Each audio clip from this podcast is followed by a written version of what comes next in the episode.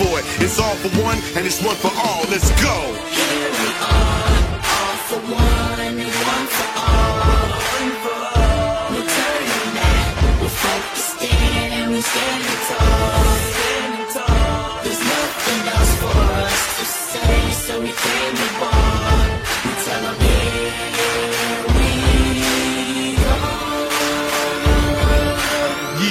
Is the time that we all been waiting on. The moment all the naysayers been hating on. See, they've been talking down on us and flexing. It'll take more than that for you to stop a Houston Texan. A lot of teams talking tough and can't back it up. But not the boys on Kirby, so you can pack it up. Reliant Stadium is edition of Texans Unfiltered, a. Houston football podcast for your Houston Texans. I am young Ari Gold, and I'm here with my co-host and friend John Wade, the Garnet Texan. And we have a special guest on the phone uh, to talk Texans with us. We have Rivers McCown from the Athletic. Uh, he can be followed at on Twitter at oh, let me load up Chrome at Rivers McCown M C C O W N. Uh, make sure you follow him. He does a lot of good film breakdowns and a lot of great articles. If you're looking for more of the genuine articles on the Texans, he would be the main guy to follow. As we have, as you have heard from us and, and the local media about the local media and our kind of thoughts on that. Uh, Rivers gives you a very, very good outlook on the Texans. So, Rivers, thanks for uh, thanks for taking time out of your Wednesday night to join us.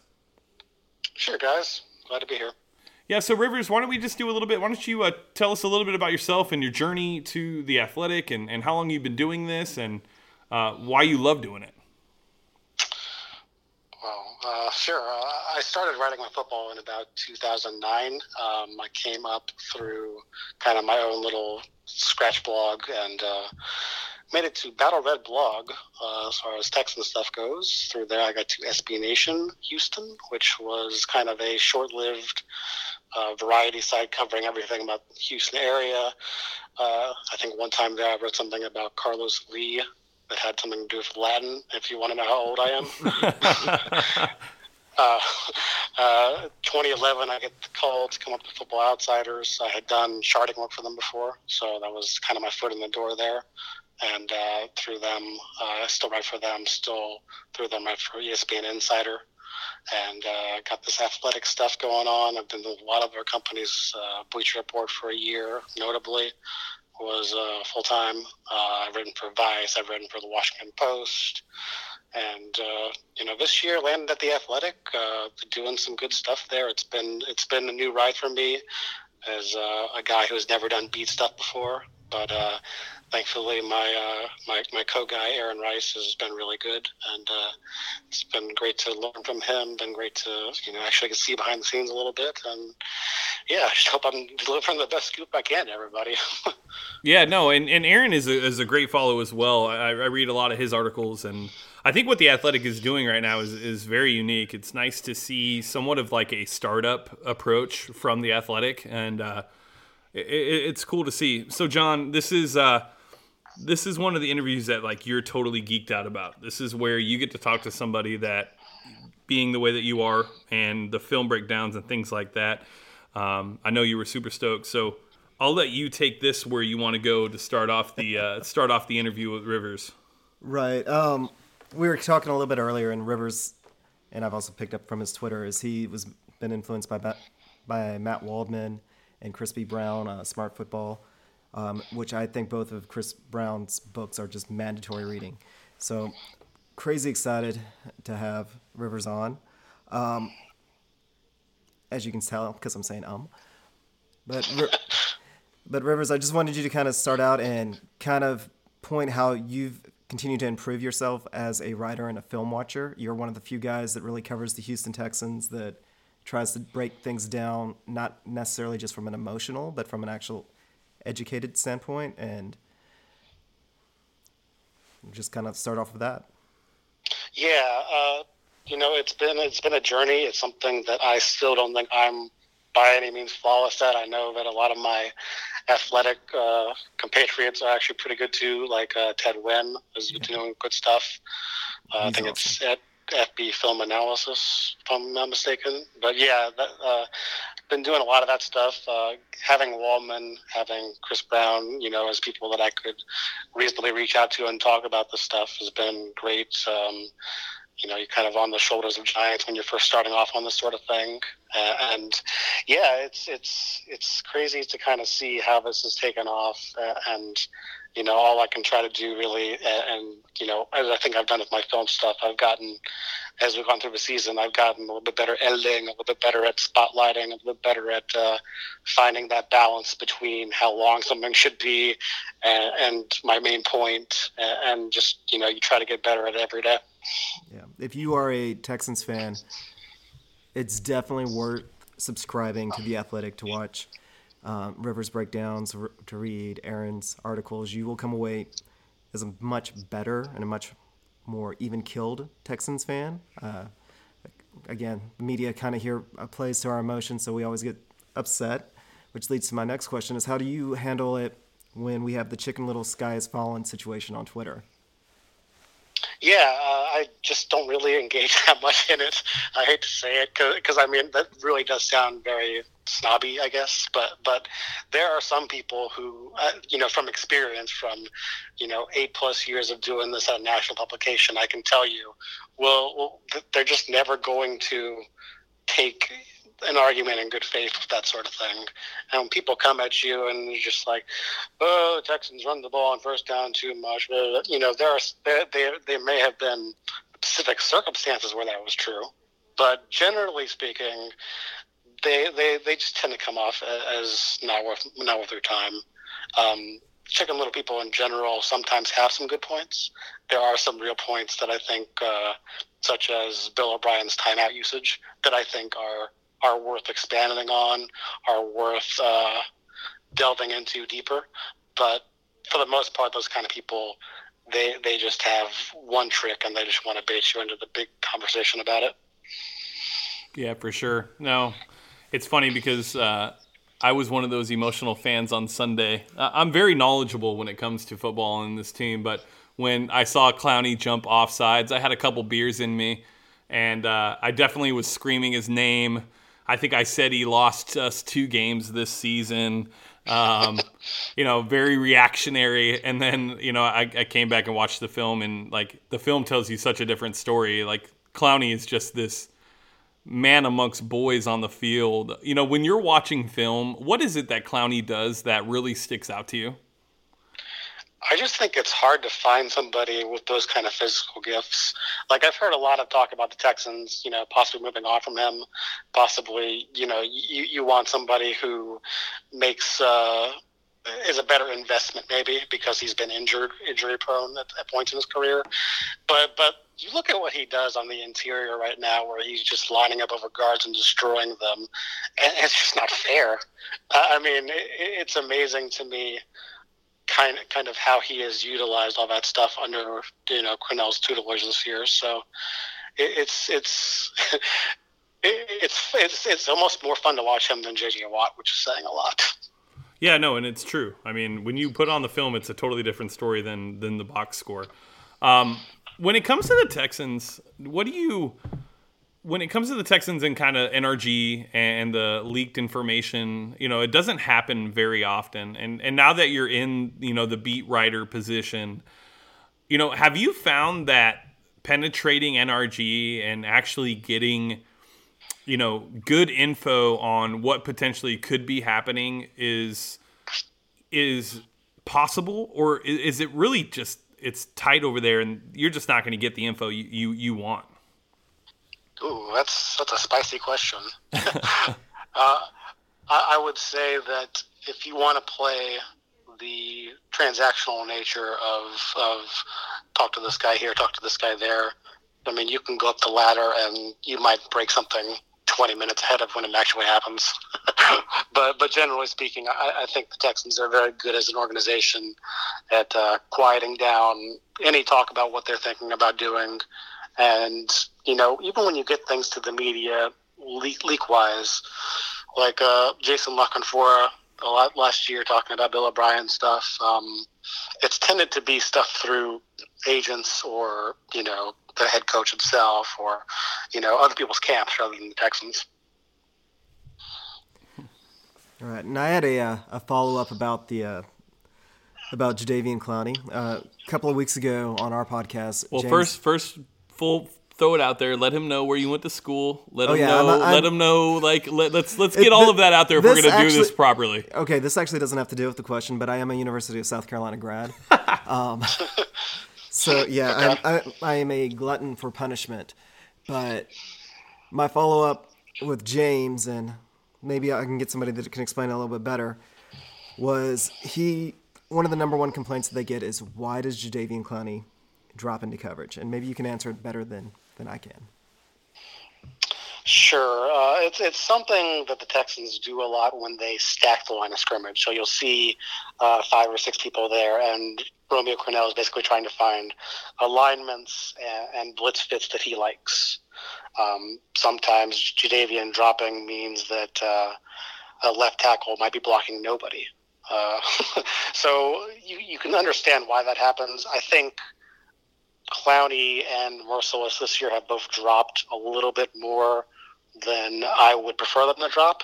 I think it, it you know, if their skill set is to rush the passer, you just let them rush the passer.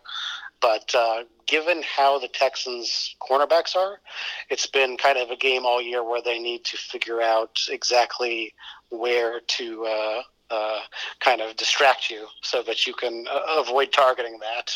And I think both Clowney and Mercilus have been drawn into that. Okay. Yeah. So to touch on the coverage aspect with not just Clowney but Mercilus in, in, in general, um, you know they've been running a lot more base four three this year than they have in years past. Um, they they definitely don't have the four three personnel to execute the four three on a every down basis.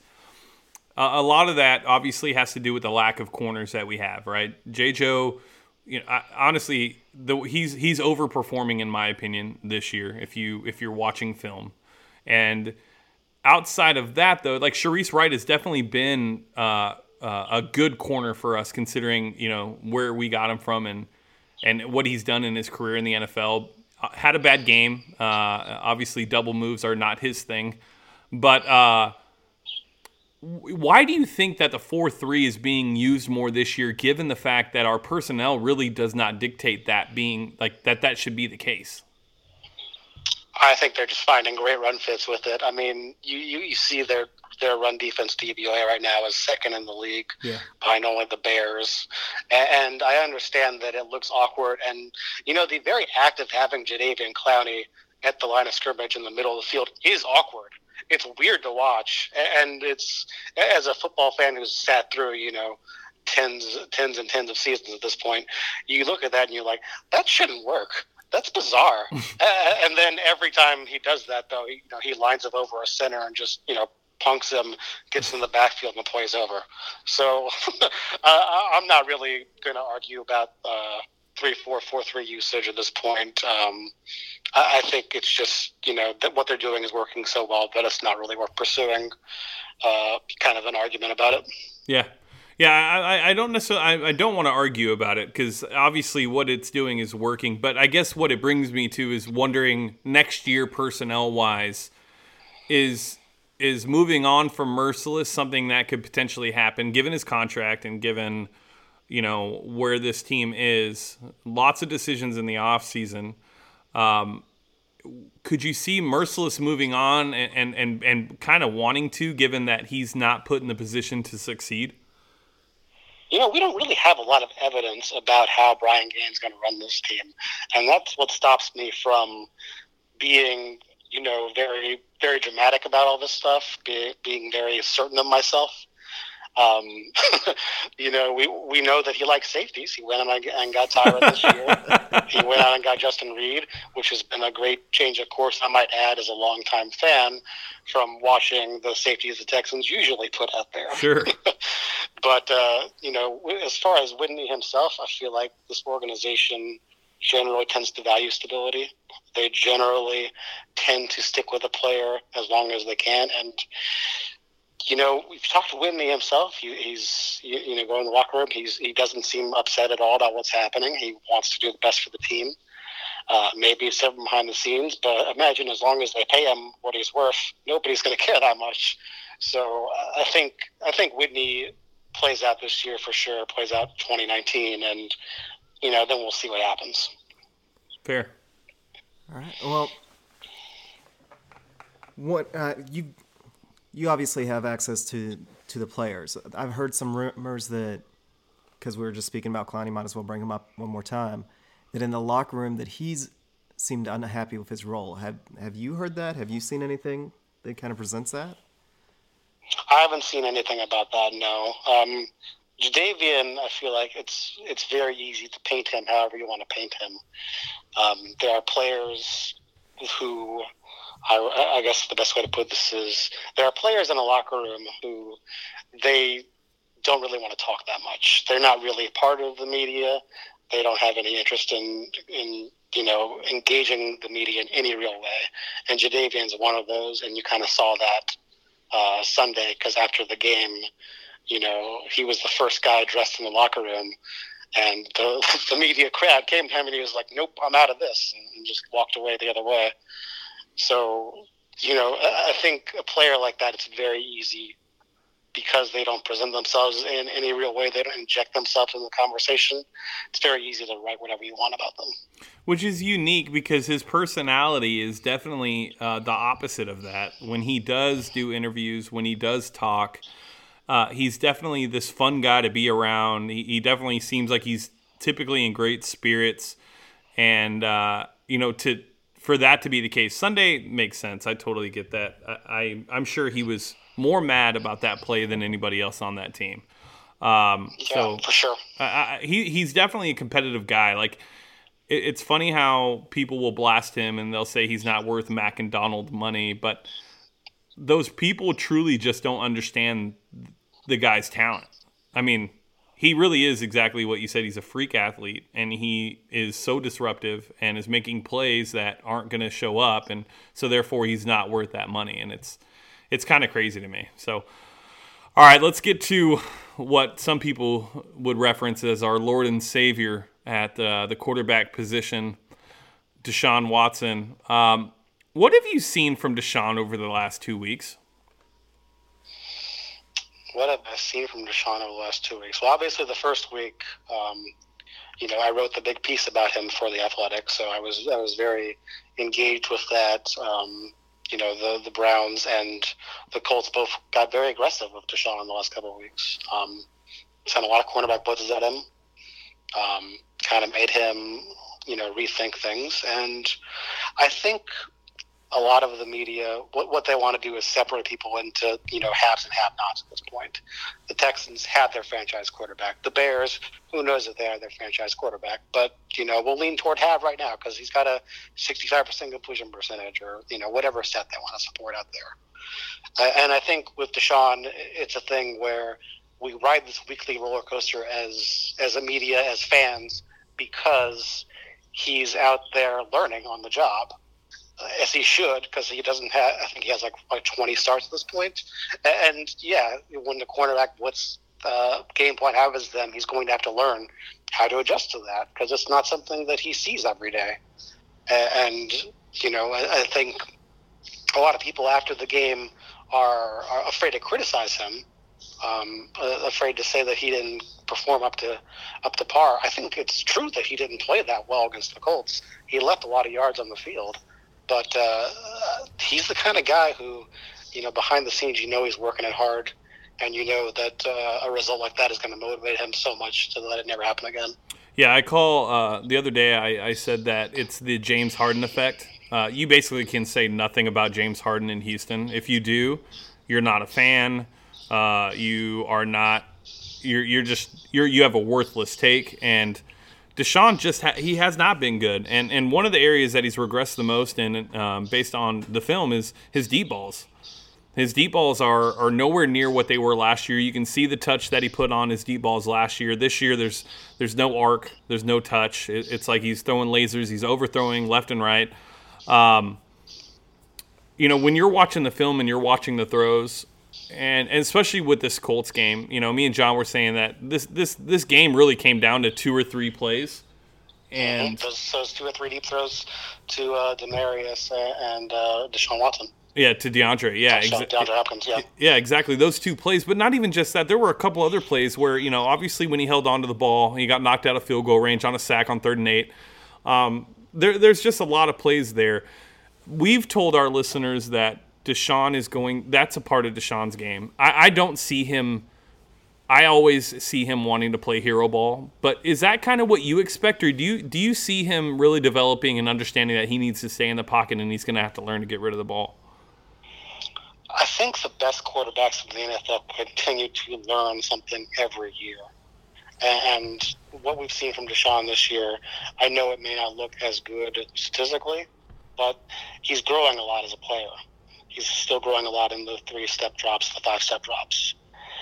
So it's really hard for me to say that, uh, you know, he's never going to change, but I do think he will always have that kind of aggressive personality as a, as a quarterback. I do think that he will always play hero ball to some extent. I don't necessarily think that's a bad thing, though. I think that's something that, uh, as, as if I were designing offense, just to just to put it out there that way, uh, I would always want my quarterback to have that kind of mindset. I wouldn't want. I would rather have Deshaun, you know, going for going for it all on third and eight than checking down to a tight end two yards from the line of scrimmage. There's been also a lot of, I guess, complaints about how the offense has changed this year and how we've gotten away from things that we had a lot of success last year with. Um, have you seen that? Do you think that my opinion on it has kind of been Bill O'Brien's trying to teach Deshaun to be a better quarterback long term instead of relying on gimmicks to get through the short term? Um, do you agree with that? Do you think I'm off base? I think that's pretty much what's happened. Yeah, uh, the first couple games, I think Bill O'Brien probably pushed it a little bit too much.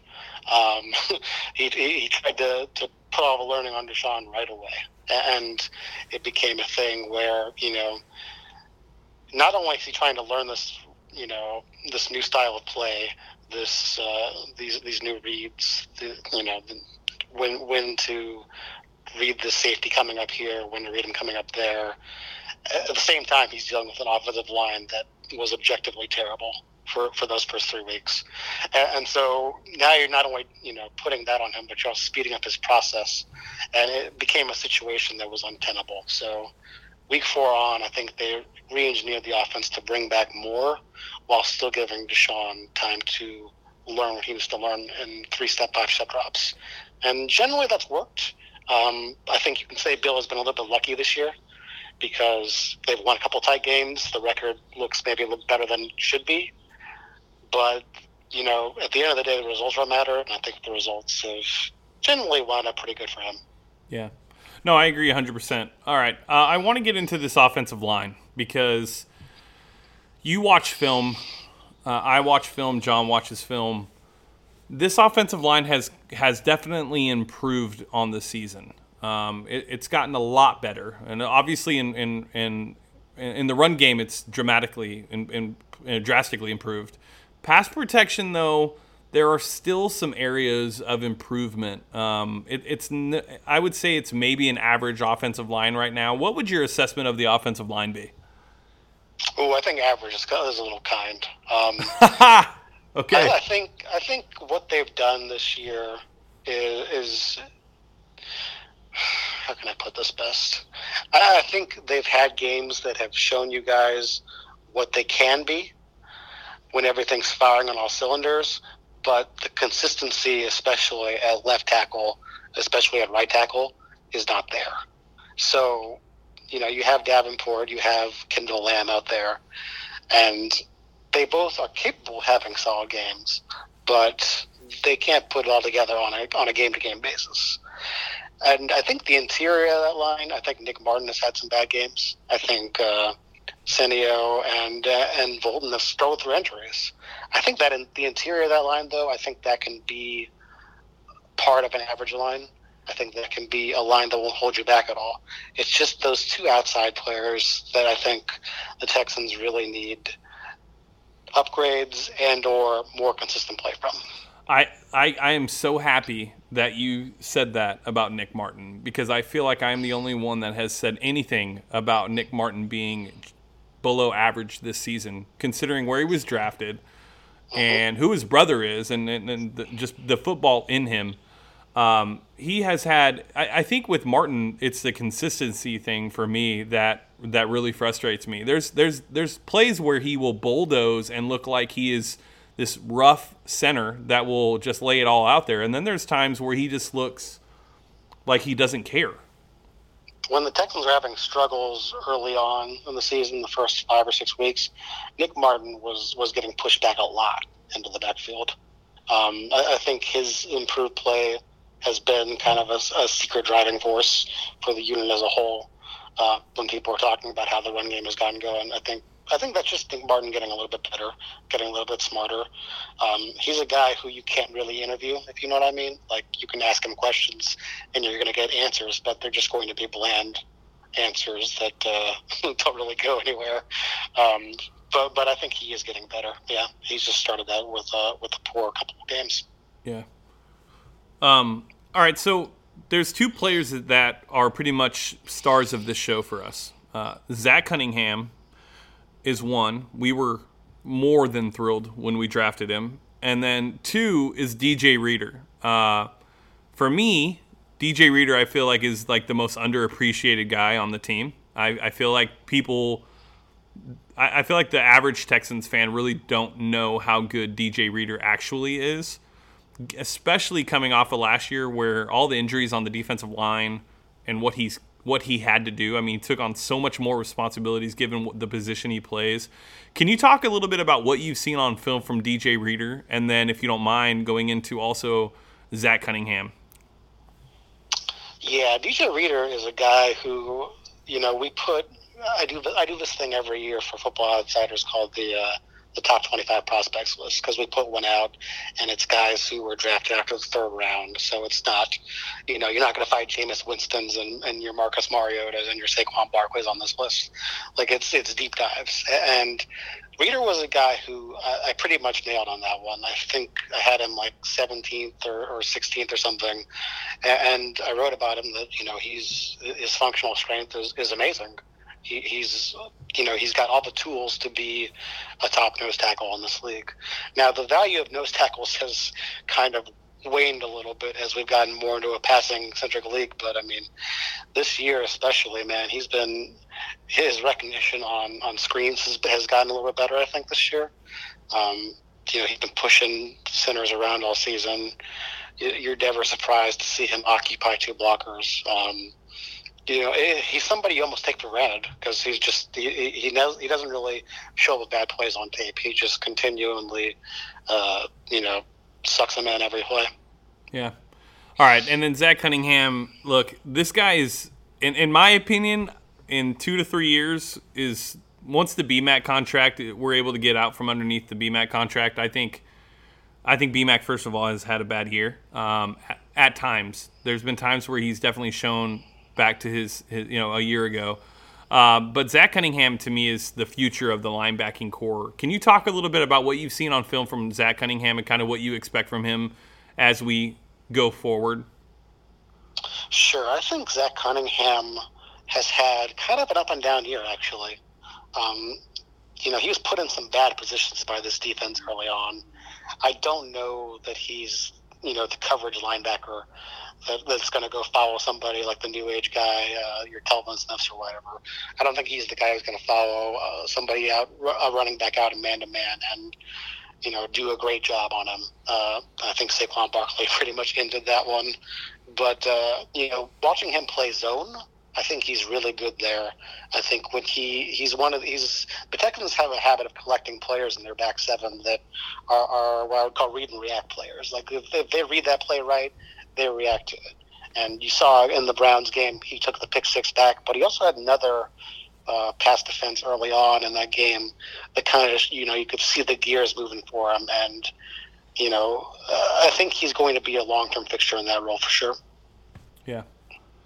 Um, all right. So before we before we let you go, tell me a little bit about what you expect from this team. Uh, I, I, don't want predictions in the sense of like, uh, you know, how they'll finish their record. Uh, none of that stuff. We, we, we honestly don't care about that because you just never know in this league. Anything can happen. But when you look at this team and you you know, with all the film you've watched, what is your expectation for them in the playoffs? You know, I, the interesting thing about the playoffs this year, to me, is that I think the AFC, you can't really point out a team that is appreciably great. Um, every team has their holes. I think Kansas City has a defense that you can run on. I think New England might have a deep ball problem with Brady this year. Um, they certainly have been playing all that well. Uh, you know, you look down, you look at San Diego. You know, their head coach has been kind of awkward over the last couple of years as far as running the ball too much, as far as uh, you know his game management situations. Their special teams are always a potential disaster.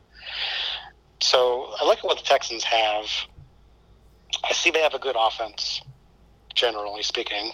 They're they're prone to the, the Deshaun Watson blow up game, but they they also have a high ceiling. Uh, defensively, they're not going to be beat by the run. You're going to have to beat them with tough throws, with tough stick throws in the zone as a pass coverage unit, and I think that fits well. I wouldn't be surprised with anything really at this point. I, I'm I don't think that they are an instant out. I don't think that they are a Super Bowl team, but I could see either one of them happening. I kind of gravitate more towards them winning two games and being in the AFC Championship. I, I that's kind of where my brain puts them. I think that they, if, as things stand now, I think they are a good matchup for New England, assuming that Bill O'Brien is able to, uh, you know, coach the team properly, uh, make make sure make sure everybody is, uh, you know, timed out at the right time, uh, throw a challenge flag when listen to our necessary. Uh, and uh, yeah, so I- I think as long as that happens, I, I think they can take the Patriots this year. But uh, I don't know if you guys have been watching this Patrick Mahomes guy, but uh, Yeah, he's good.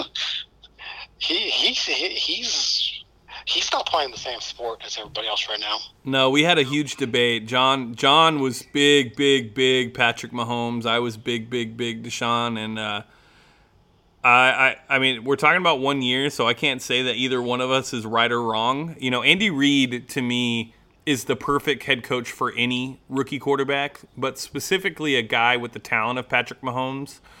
And I honestly don't believe that a lot of what he's done this season could be replicated in any other system. I think if you swapped Patrick Mahomes and Deshaun Watson, I think Deshaun Watson, based on skill, would actually do some would, would probably be better in the Andy Reid system. But that's just me. I could be totally wrong. Um, I guess now, since we're there, I mean, what do you think about that? Do you think that Mahomes would thrive in our system, and do you think Deshaun would thrive in the Andy Reid system? You know, Aaron is actually going to be writing something about that if, if the two teams happen to meet. Oh, wow. uh, kind of kind of switching switching the roles there a little bit. Um, and the other factor you have to throw in there is Mahomes got that full year belt on the bench. Like Deshaun didn't really get that. Yep. He was forced in from game one because Tom Savage is Tom Savage. Whoa, whoa, whoa, whoa, whoa! He, I'm I'm a big Tom Savage fan there, Rivers. You're a believer? I'm I'm not necessarily a believer. This is what I think about Tom. Before I let you finish, I think Tom, if he was in the right system and had, uh, let me actually, I'll say this: if Tom Savage was in Dallas with the team the way it's constructed right now, I think Tom Savage would actually be a better fit for the Cowboys than Dak Prescott. Well, I disagree with that. I definitely disagree with that. Yeah, that's fine. That's fine. I, I just I think from a pure thrower standpoint, I think Tom is is a lot better than what people think. And you know that Jacksonville game, like I, I honestly don't think anybody could have survived that. I think Tom Savage is a quarterback who looks really good when you when you throw him on replay. Who looks really good when you throw him in slow motion, because I think in actuality he plays the game in slow motion. All right, all right, I get it. Enough, enough, enough bashing Tom. Fine, fine. I agree with you. Um, all right. Well, Rivers, look, we we really appreciate the time. Um, what, John? Were you gonna let him finish? Oh it? yeah, I'm sorry. Yeah, I, I just I felt like we've been we've had him on for so long. I didn't want to I didn't want to just keep going. Uh, yeah, John John wants to hear you, you finish the Deshaun Mahomes thing if they were to switch teams. Right, right, right. So I, I think Mahomes is just he has this creativity that I don't think anybody else in the NFL has right now. And I think that's kind of his, his elevating traits that I think would place him uh, for instance, success either here or in Kansas City. Um, I think I think as, as far as like the raw pure numbers, if you're looking at like who would create a better DVOA, I, I think Andy Reid's system is, is a tilter for sure. I think that that offense, as it's built with uh, Tyreek Hill, with uh, Travis Kelce, is really hard to defend in a lot of areas too. So I think Mahomes is the better quarterback in either system, but I think whoever's in Andy Reid's system is going to play better. Yeah, I think Patrick Mahomes has the number one uh, yards after catch passes in the league. Yeah, that sounds about right. yeah, I mean that would make total sense, right, based on what who he has on his team. But let, let me tell you guys, uh, in the event that the Chiefs and Texans happen to match up in the playoffs, uh, Tyreek Hill versus Jonathan Joseph is not a matchup I'm looking forward to watching. that might be the biggest mismatch, mismatch among starters in football. Yeah, I mean, I'm not. I'm not saying that Joseph's a bad player. No, it's he's just a just really not. bad matchup for him. yeah, he's Yeah. just not fast anymore. no, None of our corners are fast. Like Jonathan Joseph, I don't know, five, six years ago, would Tyreek Hill would still have a big game against him, but it wouldn't be th- as big as it could potentially be. This is look, Joseph. Is, Joseph is one of the best free agent signings in Texans history. he's Absolutely. probably he's I think probably he's the the best. best. He's he's a great player. Uh, you know, looking at the entire course of his career, but what he is right now is is mostly his own quarterback, and against Tyreek Hill, that's not really going to work. Yeah, I don't. I, I, I hopefully, you know, it's it's funny when when it comes to Romeo Crennel, um, playoff Romeo Crennel and regular season Romeo Crennel are two totally different people. Uh, you know, it, it seems like he gets a lot more creative in the playoffs. Like if you take the Patriots game, for example, the year that we had Brock Osweiler, I mean, that still to this day is the worst statistical performance by Tom Brady, and it was at Foxborough. Mhm. It's too bad that Brock Osweiler wasn't actually good, or the Texans probably could have won that game. Yeah, absolutely. I, I agree with you 100%. That that was by far one of the best defensive games I've seen by this Texans team, hands down. Do you guys remember when uh, the Texans went up to Green Bay and uh, Brock Osweiler and Aaron Rodgers matched up, and and uh, Bob McNair at the time said something Yes. along the lines of, "I think they played pretty much equal." Yes, yes. Rest in peace, Bob McNair. But that No, was that- an awful statement. Yeah, we just That referenced that- referenced that on the show last week, so that's a great thing to break up or bring up. That up. was an interesting time to be alive. Let me tell you. yeah, I mean, that's a. Oh man, we were all hoping that he would turn a corner, but it turns out that corner just doesn't exist. Yeah, I actually just put the finishing touches on a piece for the Athletic tomorrow about uh, Tyrann Mathieu and kind of looking at what he's done this year. And one of the clips I wound up using was from the Miami game where he came on a blitz and just destroyed Osweiler. and he did. He destroyed Osweiler. Yeah, he, he he crushed that guy. I was I was surprised there was no flag on that play. Yeah, that was. Uh, I I agree with you 100. percent I, I literally can see it in my mind. I think I rewinded it multiple times, like just because I felt like that was all 72 million dollars in one hit. yeah, was that, that was that was a rough hit there. Awesome. Well, Rivers, why don't you? Uh, so you have the Honey Badger piece coming out tomorrow. You know what else do you have coming out soon? And um, you know on the Athletic. Well, typically they give me a reaction piece every week, and then sort of something I'm doing on my own. And the Tyrann stuff is is something that I do on my own. One other thing I'm thinking about doing a couple weeks from now is uh, a lot of people have asked DeAndre Hopkins this year about if he's the best receiver in the NFL, and he's been kind of coy about it. Um, he's not really he doesn't really want to answer the question but he kind of knows the answer to the question but he didn't want to say it and i just want to throw the statistical argument out there that yeah he actually has been the best receiver in the nfl this year and the only guy who's even been close is michael thomas Yeah, no. I honestly, I don't even think it can be argued. I think, I, you know, stats are a huge part of a wide receiver's games and the game, and that's what people look at for sure.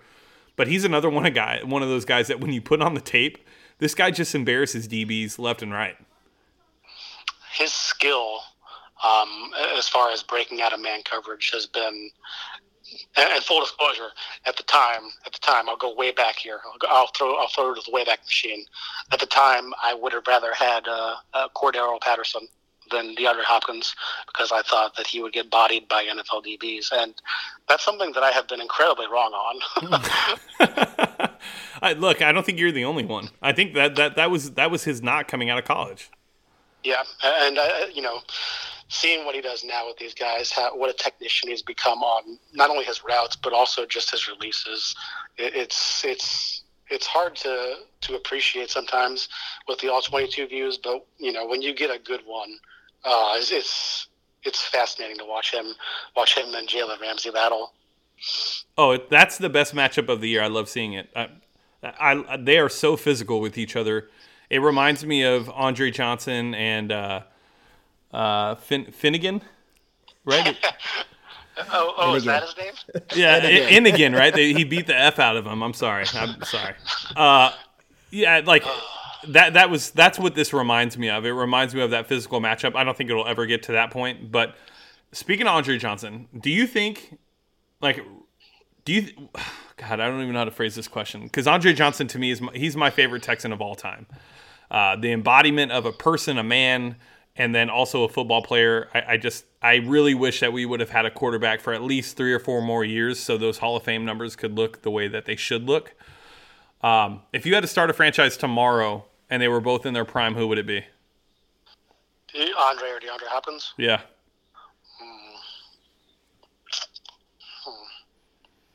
Probably Andre Johnson. Yeah, yeah, I agree. I mean, I love I love Nuk. I love what he does, but Andre, you know, Andre was never like a speed guy, but some somehow, some way, he was literally always open. Andre Johnson didn't run so much as he collided. I think that's the best way to put Very it. true. Like you, you, you see his foot speed, you see, you know, the steps that he takes, and you're thinking, oh, well, he's not that fast. He's, you know, he's kind of, he almost looks like he's jogging in place. All of a sudden, then, like two seconds later, he's five yards past your defense, and there's not a whole lot you could do except hope that Derek Carr, or sorry, David Carr, uh, missed the pass. Yeah. No. Okay. So this, I uh, look. I'm going to be honest with you, Rivers. If, if this continues, me and John could do this till 12 o'clock at midnight. Hey, keep going, man. I, I- got another 30 minutes in me. Okay. Well, okay. So if we're gonna do that, let, let's let's do it. Um, I uh, I, I want to talk about the corners now. Obviously, with the announcement of Kayvon Webster, right? Um, you know, he had a good year with the Rams last year. Uh, he tore his Achilles.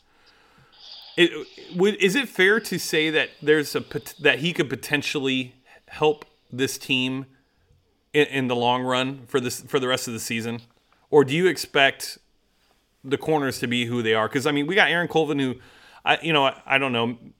I think he's still getting healed, but that's just me. I know a lot of people are upset and they think we wasted money. But what is your thought on the cornerback position now with Kayvon Webster back? Well, Romeo said he's getting healed. Romeo said he didn't want to disrupt that chemistry. That was the that was the Wednesday quote for sure. Uh, listen, uh, any kind of out- outside corner of speed, I think, improves the Texans in some way, even if it's only marginally. Um, Shareece Wright, I think people kind of have what I'll call Zach Dial syndrome with him, where they think because he was off the street and, and the cost uh, wasn't very high uh, with Dials, it was because he was a seventh round pick. They would always say, "Oh, that's that's really good for a seventh round pick." Yeah, yeah. well, he's not really that good. He's fine.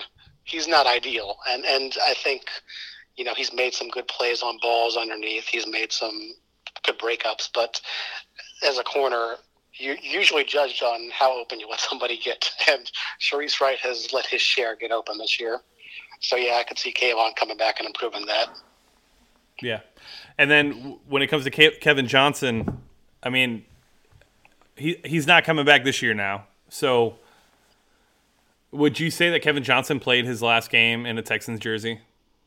You know, I think I remember uh, Texans cap at Texans cap talking about that. The best Kevin. cover, the the best cap coverage on Twitter, hands down, is Texans cap.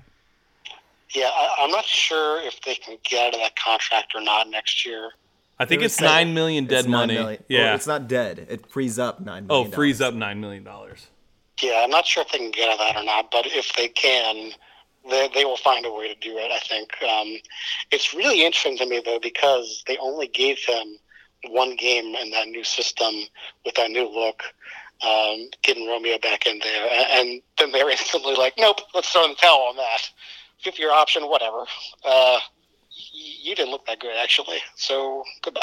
Yeah.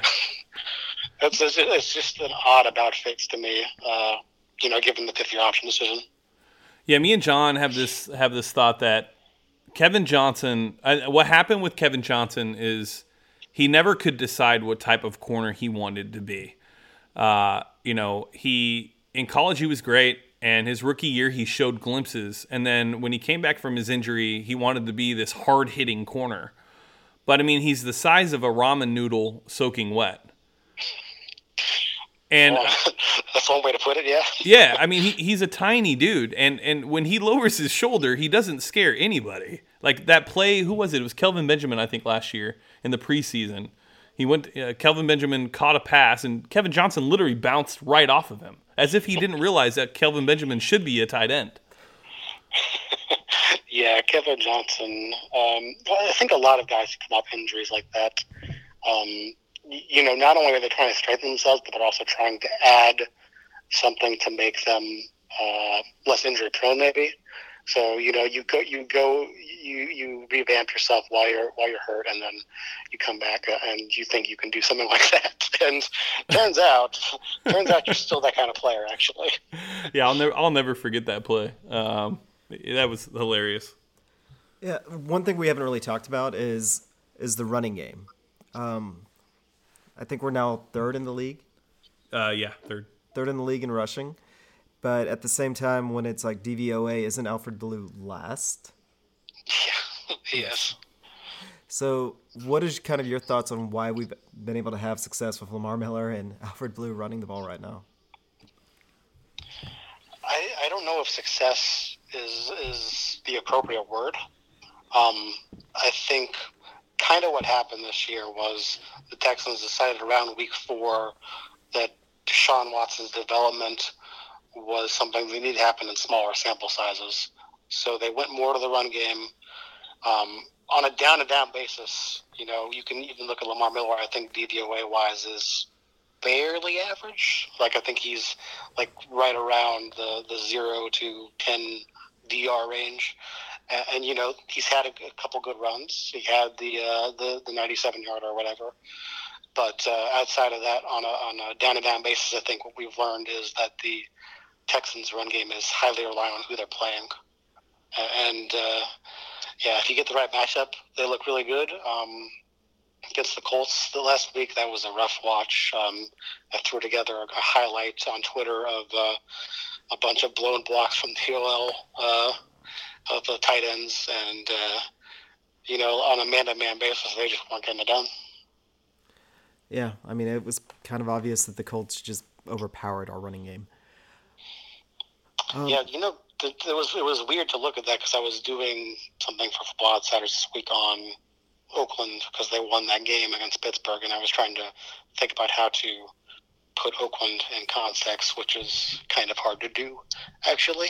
and I was realizing that Nico Autry, who you know killed the Texans in this game, was just a, a free agent that they just let go for no reason. So props to Gruden for that one. Yeah, and this is it's funny because at the beginning of the year we thought that the Colts, um, their bottom fifty-two was probably the worst in the league, and they were just going to be elevated by luck. But they've actually put together a pretty good team, which I Yeah, they've hate. been they've I been hate strong. admit. They've been strong this year for sure. Um, I think they've been really well coached too. They have. Um, like like the the the offensive game plan they had against the Texans, I think work really well. Not only because of T.Y. Hilton versus those cornerbacks, but also because the Texans aren't really the team that's going to force the Colts to throw to somebody underneath and you know pick up six yards at a time or break a tackle. And I think that's something that that receiving corps you could really say, boy, if it's me versus Zach Pascal with five yards to go, I'm I'm betting on me. Yeah, no kidding. And then, secondly, why do you think the offense completely fell apart without a slot receiver? Yeah, well, Bill O'Brien has uh, has his ways for sure. Um, I think what we what we know is that uh, he practiced with uh, Joe Webb as the slot backup, and that's the formation he preferred. So he just kept going with it. Um, if it were me, if I were head coach, um, would have been more of a Jordan Akins game. I think I really like what I've seen out of him. I think Texans fans are sleeping on him, although I think Aaron wrote a piece on that today, actually. But but but yeah, I think I think he's really performed well in his limited opportunities, and it boggled my mind that the Texans went away from him in the second half of that game. Do you have an opinion on why Ryan Griffin plays more than Jordan Akins, other than, other than you know, that Griffin's the veteran? But when you watch it out there, to me it seems like Griffin is just a marginally better blocker, marginally better route runner, and he is a veteran. So why don't we let the rookie play? Yeah, I think I think marginal marginal in this case is, is actually pretty significant. I think that what the Texans saw from Akins, why they when they picked him, was that he would be kind of developmental guy this year. Um, I think they wanted him to be on the down on the field on passing downs, but like on every down, they were worried about his pass blocking. Uh, I think that's generally proven somewhat true this year, especially early on. He's gotten a little bit better, but uh, yeah, I think that's why Griffin is still playing as much as he is. What do you when when it comes to Bill O'Brien? Um, and and if you don't want to answer this, don't don't feel like you have to. Uh, that, that's the start of every good question right there. yeah. Okay. So when it, when it comes to Bill O'Brien and the way that he uh, the way he is with the media, I have this theory that he is that way because of the dumb questions that the media asks him. Um, you know, like I think one of the questions two weeks ago was, you know, when something about like, is, you know, when Deshaun has a game like that, does that really does that really help your team? You know, stupid stupid questions that obviously mean nothing to Bill O'Brien because obviously if the quarterback has a good game, it's going to help this team. Um, you know what is what is your thought of Bill O'Brien from a media perspective? I mean, I, I think he's an awesome coach. I think he has his flaws for sure, but I I think he has the potential to lead this team to where it needs to go. I mean, it's no different than having Gary Kubiak, really, as far as media. Um, you know, he's going to say what he needs to say and not a whole lot more. And, and I think that's an intentional decision that doesn't have anything to do with what questions he gets asked because, listen, these players get asked dumber. Let me let me tell you, as somebody who's been there, um, these players get asked dumber on a day to day basis. But uh, but yeah, I, th- I think that's an intentional decision. I think that uh, Bill intentionally craft this persona because if you're kind of surly about these things, then then you actually do get better treatment. You actually do get less uh, scrutiny um, from these questions, and, and uh, you know the Texans have cultivated certainly um, the media environment that they want from that sort sort of thing. Yeah. But do you think that like if, if somebody if like when there are good questions, I feel like Bill O'Brien really does engage those questions. Like Paul Gallant seems to ask pretty good questions. Um, Mike Meltzer at times asks some pretty good questions. I, I feel like if there's if it's not about injuries, and if it's not about like a guaranteed like yeah obviously that helps us or whatever it would be, I feel like he would actually be okay in these press conferences. Well, you, you know, it's it's no different than Belichick, really. You get him started talking about, uh, you know, what a left left left-footed punter does, and he'll give you like three paragraphs of stuff. You ask him a question that he's prepared to, you know, give a non-answer to, and he's going to give you the non-answer. So it's with with with any difficult um, media personality like like O'Brien, like uh, who else would I say? Brian Cushing, when he was with the Texans, was a tough interview very hard to very hard to crack that. So, you know, if anybody like that, uh, you know, as an interviewer, you're trying to come up with a question that kind of catches them off guard, uh, and that's kind of where you start to see the person underneath the media training come out. Yeah. Okay. No, that's fair. All right. With uh, obviously we haven't talked about Justin Reid too much, and uh, we did mention the safeties a little bit and how much Brian Gaines likes him. But are are you somewhat surprised at the impact that Justin Reid has had? And do you think that there should be a case made for him as defensive rookie of the year? Not after last week. Yeah, he had a Um, bad uh, week. He had a bad I week. think uh, I think he, he he let it go to his head a little bit. Maybe um, I don't know. I mean that he he uh, he's definitely played really well. He's definitely you know long term. You know, you look at the safeties in this in this league. That's the guy. Um, Eddie Jackson's the guy. You know, you you want to build a team around around that kind of safety play. But uh, you know, defensive rookies. Uh, it tends to be pass rushers mainly. It tends to be linebackers who pile up those tackle numbers. Um, I think he was always kind of behind the ball there, especially how Bradley Chubb has been able to, you know, pair of Von Miller and see the kind of looks that he's seen because of that. So I don't think he was ever really in the, in the rookie of the year conversation. I understand why. Um, there's like this you know, if you like look at Reddit sometimes, I'll go on the Texans Reddit and check it out, and there's this real swirl of emotions around the idea that uh, the Texans players never really get their due uh, nationally. I think that is uh, a little overstated, but but when when you cultivate that kind of atmosphere, I feel like uh, you know the questions tend to become, well, is it a respect thing? Well, in this case, no. I, I- just think that Reid hasn't been up to top rookie level. So would you say that it's between Darius Leonard and Bradley Chubb? I, I would I would bet it's on Chubb for sure. Yeah. Like, uh, I'm I don't know what the odds are. I'm sure, but they've released them somewhere. But so, you know, Vegas lets you bet on anything these days. But I, I would definitely bet on on Chubb. Yeah. Okay. Uh, do you think that the Honey Badger is going to be here long term? You know, that's something that uh, I, reached. I, I reached my. What, what can I say? My modicum of sources, my, my very tiny amount of sources that I've garnered in this business in however many years that I've, because because I, read wrote the piece this week. Uh, obviously, I've been trying to trying to read the tea leaves on that. I definitely think the Texans have a lot of respect for his leadership. I think that uh, you know, going 0 and 3, he was one of the kind of clarifying voices in the room when that all happened. Um, you know, just put your head down and work and not worry so much about, you know, the emotions of it. And I think, you know, teams in the past might have fallen.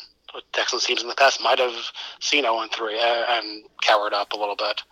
Um, I think he deserves a lot of credit for that. I think he deserves a lot of credit for his versatility, for what he's done for this uh, defense as far as dis- helping disguise the cornerbacks for sure. Uh, is he going to be here long term? That that's uh, that's that's a big question. Uh, I think I think if the Texans can get him near what he's making now, I think that probably will he'll, he'll probably stay for that. Um, I think if uh, you know he gets a bigger offer, if somebody sets his market, gives him Arizona money, uh, uh, in that case, I don't think the Texans will keep him. Okay. And then let me ask you this: uh, with how do I phrase this? Um, Patrick Peterson was uh, allegedly on the trade market during the right before the trade deadline, uh, and then it, it sounds like there no team was willing to give up a first round pick for Pat Pete. Um, Pat Pete's my favorite corner in the league. Um, I've been a huge fan of him for since the time he was drafted. Um, do you think there's any chance in the offseason that the Texans would trade for Patrick Peterson? I do. You do. I do. You just made my day.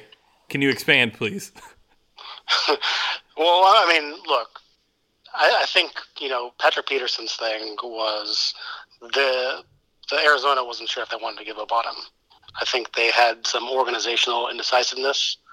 Um, you know, I, I think they they envisioned a quick turnaround, but uh, when you when you go uh, and do as poorly as they did on offense this year, uh, if, if I don't know what they're on pace to go now. I think it's three and thirteen. Yeah. I think it's three and thirteen.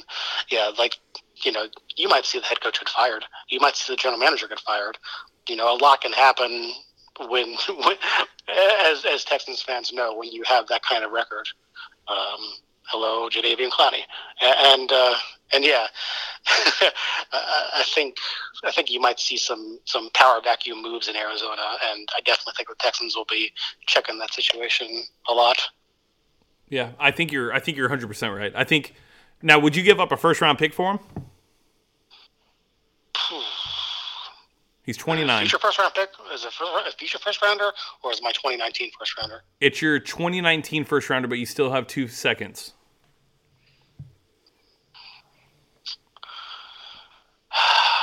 Probably. Yeah, yeah. I'm, I'm I in the same boat.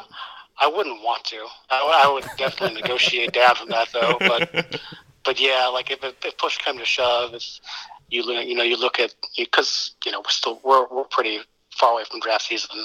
I don't know what kind of players they're thinking they're getting there, but you know, if you look at uh, you know random, let's say twenty sixth overall pick cornerback versus Patrick Peterson, and you've got cap space to pay him, Yep. and yeah, I mean that that's pretty appealing, isn't it? Yeah, and I think also his his deal is very friendly. Um, he's not. I think it's 12. Is it 12 million a year, John? 11 or 12 million a year. It's nothing crazy. And he's got another three years left on the deal. He just turned 29. Um, and he's definitely Well, hands you- down. You may you may have to repay him on, on that deal if you trade for him. But yeah, it's it's it's a it's a very friendly deal. I actually wrote something on Insider know the start of the season that was the the most team friendly contracts, and Peterson was one of them. So yeah, yeah, for sure, he's got a good one. Yeah, and, and when you talk about what Patrick Peterson brings to a team, um, I, I honestly I I love I love Jalen Ramsey, um, but I still think Patrick Peterson is hand, is the best corner in the league. I, I really honestly don't think that it could be. Um, I don't, I don't I honestly don't think there's a better corner in the league. I, I really don't. Would you agree? I mean, you watch film. I mean, would you say that he's the best corner in the league? No, I would not say that. Really? But uh, I also think that Ramsey has been slagged unfairly this year, and I I would say poorly coached. So, like, I, I think on raw talent, you got to go with Ramsey on this one. Um, Peterson is definitely top tier. Uh, if you start to come with a list of cornerbacks, uh, you know he's definitely not on my top five. But uh, but yeah, He's I, I not think on your Ramsey- top five. He's definitely in my top five. Oh, okay, okay. But I think Ramsey is, is far and away number one right now. Yeah, John has this theory that Jalen Ramsey is going to play for the Texans in the next couple of years. Well, I mean, it's it's good to have dreams, you know. It is definitely a dream. I didn't say it was ever realistic. No, you didn't say it was realistic, but um, I just said that he has a man crush on Deshaun, and that he's going to be a headache, and if we may have a chance because we know how Tom Coughlin deals with headaches. yeah, but he also shares agents with Deshaun, so I think that that's another part of it. Yeah, I mean, it, it's good to dream. Like I said, it's, it's great to dream. I'm all for you guys having unrealistic dreams for the Texans. Hope they come true.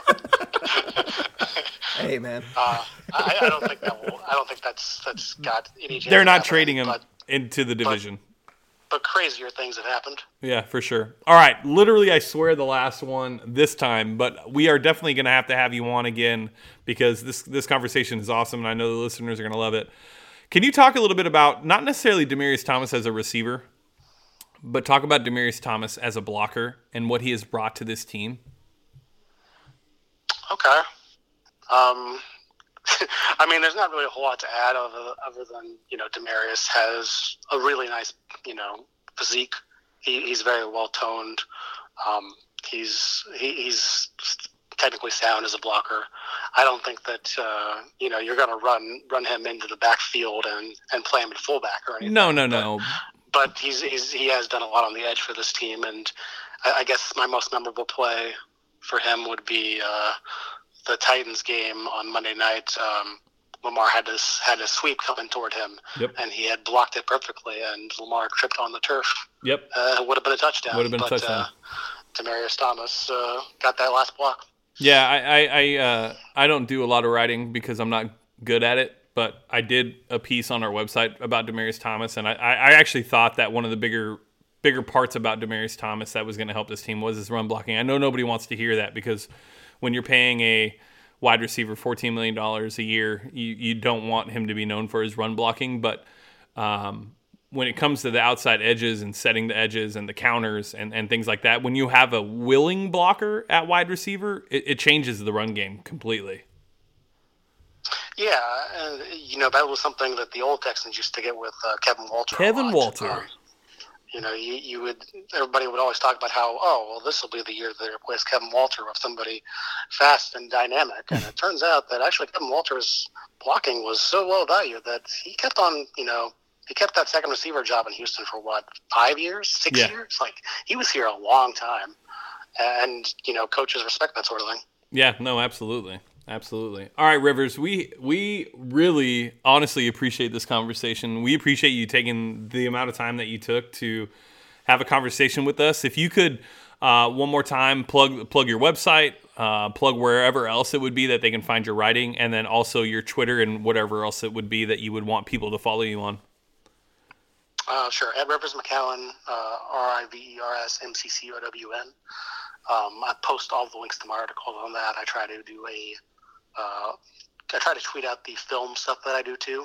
Um, I know that the Athletic has a paywall, so uh, you know if for whatever reason you can't subscribe, uh, you don't want to do the free trial stuff. I get it. It's you know the the, the web world is a little intimidating sometimes, but uh, if you're not going to subscribe, then uh, I do tweet out my videos, so I, I go over those, and uh, you know, please come come talk to me on there. Um, I like to think I'm pretty approachable.